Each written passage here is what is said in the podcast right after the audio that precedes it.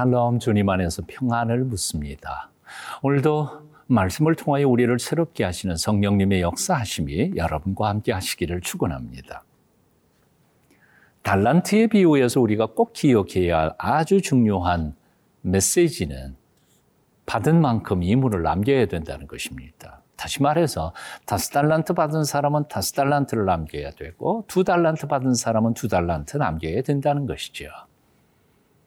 다섯 달란트 받은 사람이 세 달란트를 어, 남겼다면 두 달란트 남긴 사람보다는 한 달란트가 더 많지만 그러나 어, 절대적인 기준에서 보면 그는 두 달란트 모자라는 즉 충성스럽지 못한 게으른 종이 된다는 것입니다. 다윗의 가문 어, 유다 왕들 가문만큼 하나님께 받은 달란트가 많은 왕족들은 또다시 없었을 것입니다. 하나님의 특별하신 은총의 집안이었습니다. 그럼에도 불구하고 유다 왕들은 받은 달란트만큼 그 나라를 온전히 통치하지 못했었던 것 같습니다. 그들을 향한 하나님의 심판의 메시지. 오늘 예레미야 22장 1절부터 9절까지의 말씀입니다. 함께 읽겠습니다.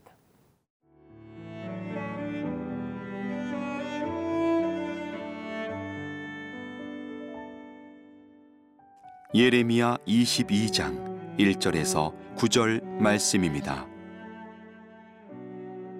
여호와께서 이와 같이 말씀하시되 너는 유다 왕의 집에 내려가서 거기에서 이 말을 선언하여 이르기를 다윗의 왕위에 앉은 유다 왕이여 너와 네 신하와 이 문들로 들어오는 네 백성은 여호와의 말씀을 들을지니라 여호와께서 이와 같이 말씀하시되 너희가 정의와 공의를 행하여 탈취당한 자를 압박하는 자의 손에서 건지고 이방인과 고아와 과부를 압제하거나 학대하지 말며 이곳에서 무지한 피를 흘리지 말라. 너희가 참으로 이 말을 준행하면 다윗의 왕위에 앉을 왕들과 신하들과 백성이 병거와 말을 타고 이 집 문으로 들어오게 되리라. 그러나 너희가 이 말을 듣지 아니하면 내가 나를 두고 맹세하노니 이 집이 황폐하리라. 여호와의 말씀이니라. 여호와께서 유다 왕의 집에 대하여 이와 같이 말씀하시니라. 네가 내게 길앗 같고 레바논의 머리이나 내가 반드시 너로 광야와 주민이 없는 성읍을 만들 것이라. 내가 너를 파멸할 자를 준비하리니 그들이 각기 손에 무기를 가지고 내 아름다운 백향목을 찍어 불에 던지리라.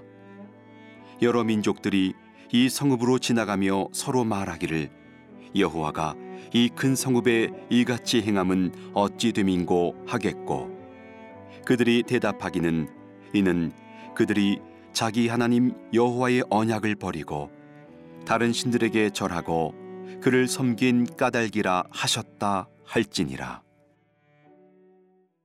1절부터 4절까지 제가 읽습니다. 여호와께서 이와 같이 말씀하시되 너는 유다 왕의 집에 내려가서 거기에서 이 말을 선언하여 이르기를 다윗의 왕위에 앉은 유다 왕이여 너와 내 신하와 이 문들로 들어오는 내 백성은 여호와의 말씀을 들을지니라.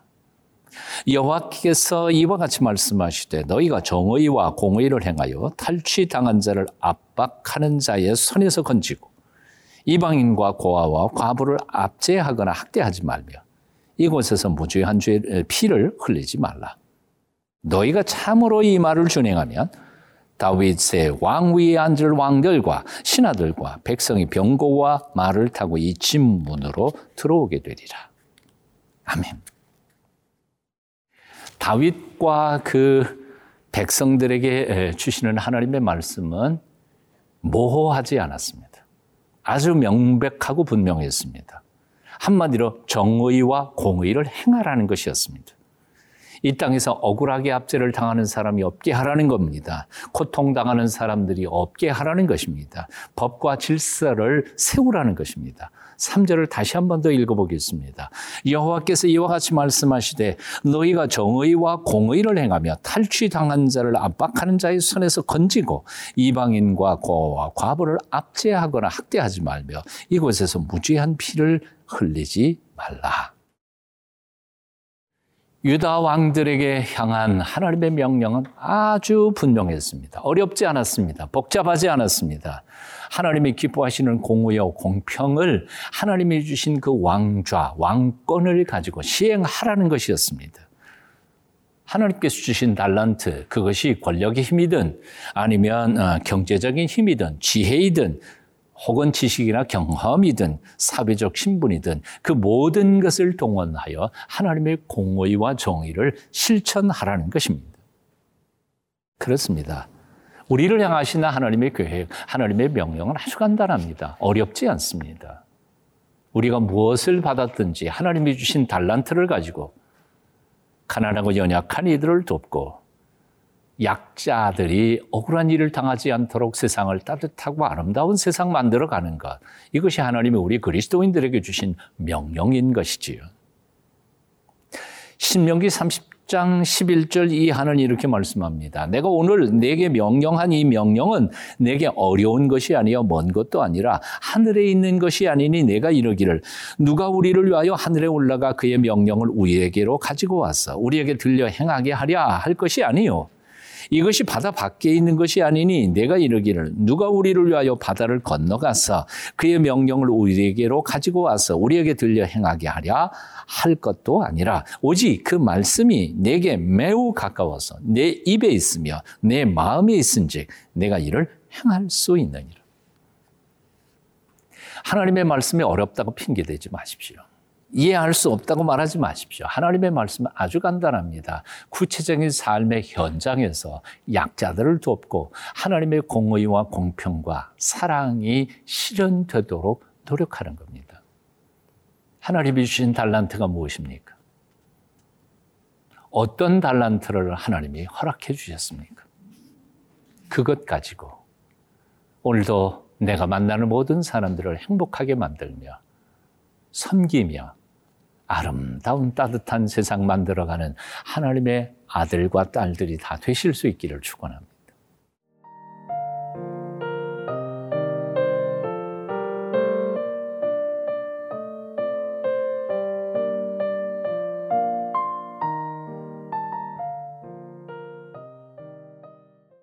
오절 말씀 읽습니다. 그러나 너희가 이 말을 듣지 아니하면 내가 나를 두고 맹세하노니 이 집이 황폐하리라 여호와의 말씀이니라. 5절에서 하나님께서는 이렇게 시작하십니다. 그러나 너희가 이 말을 듣지 아니하며 다윗의 집이 꼭 망해야 될 필요성은 없었습니다. 망하지 않는 길이 있었습니다. 하나님의 말씀을 잘 듣는 것입니다. 그리고 시행하는 것입니다. 그 경고의 말씀을 잘 새겨 듣고 그 말씀대로 공의와 공평으로 세상을 아름다운 세상, 살만 나는 세상을 만들어가는 것이었습니다.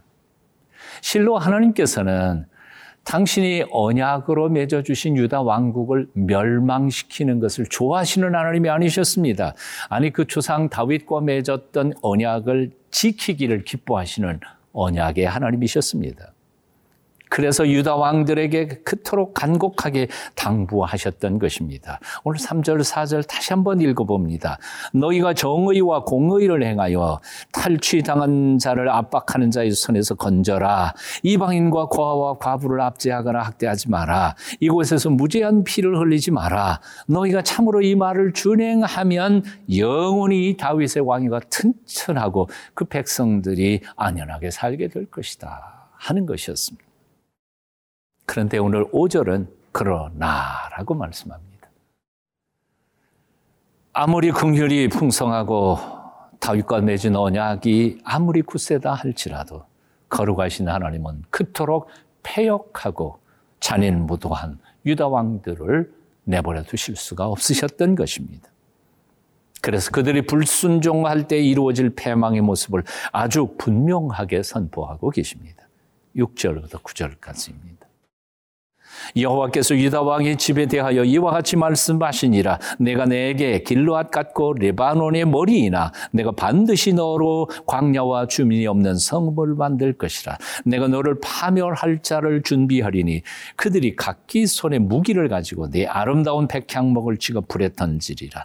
여러 민족들이 이 성으로 지나가며 서로 말하기를 여호와가 이 큰 성읍에 이같이 행하면 어찌 됨인고 하겠고 그들이 대답하기는 이는 그들이 자기 하나님 여호와의 언약을 버리고 다른 신들에게 절하고 그를 섬긴 까닭이라 하셨다 할지니라. 여기 귀한 말씀이 있습니다.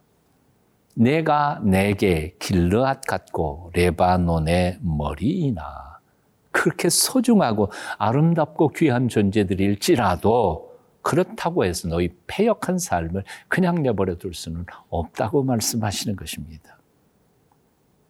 만일 지금 음, 용서와 긍휼을 베풀면 결국은 너희는 영원토록 내게 버림받을 존재가 될 것이니 지금 당장은 고통스럽고 어려울지라도 지금은 고난을 받으라. 고통을 받으면서 다시 내게로 돌아오라 하고 말씀하시며 회개의 기회를 던져주시는 것이었습니다. 폐역한 백성들에게 매를 드시면서도 그를 차마 완전히 버리지 못하시는 긍휼과 사랑의 아버지 하나님. 예레미야에서 만나는 우리 하나님입니다. 여러분도 그 하나님을 만날 수 있게 되기를 축원합니다. 그 하나님 안에서 회개할 것 회개하고 고칠 것 고치며 하나님께서 본래 주시기를 원하셨던 놀라운 축복과 은혜를 받아 누리며 복되고 아름다운 한 평생을 살아가게 되시기를 축원합니다. 기도하겠습니다. 매를 드시면서도 우리를 결코 포기하지 아니하시는 하나님 아버지. 그 사랑 안에서 우리가 온전하게 서 가도록 이 순간도 우리를 붙잡아 주시옵소서. 예수님 이름으로 기도합니다. 아멘.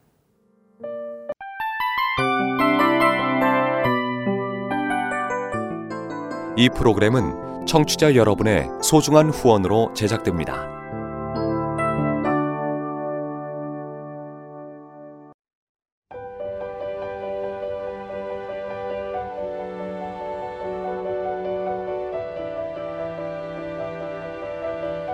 세상에는 수많은 교회들이 있지만 더 깊이 있는 말씀 강해를 찾기 위해 크기로만 교회를 선정하지 않습니다.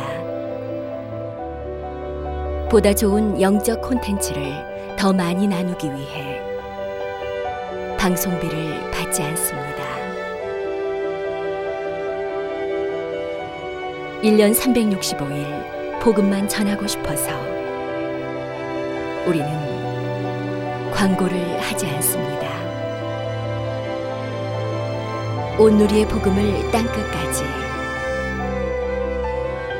CGN TV와 함께 땅끝 선교사가 되주세요.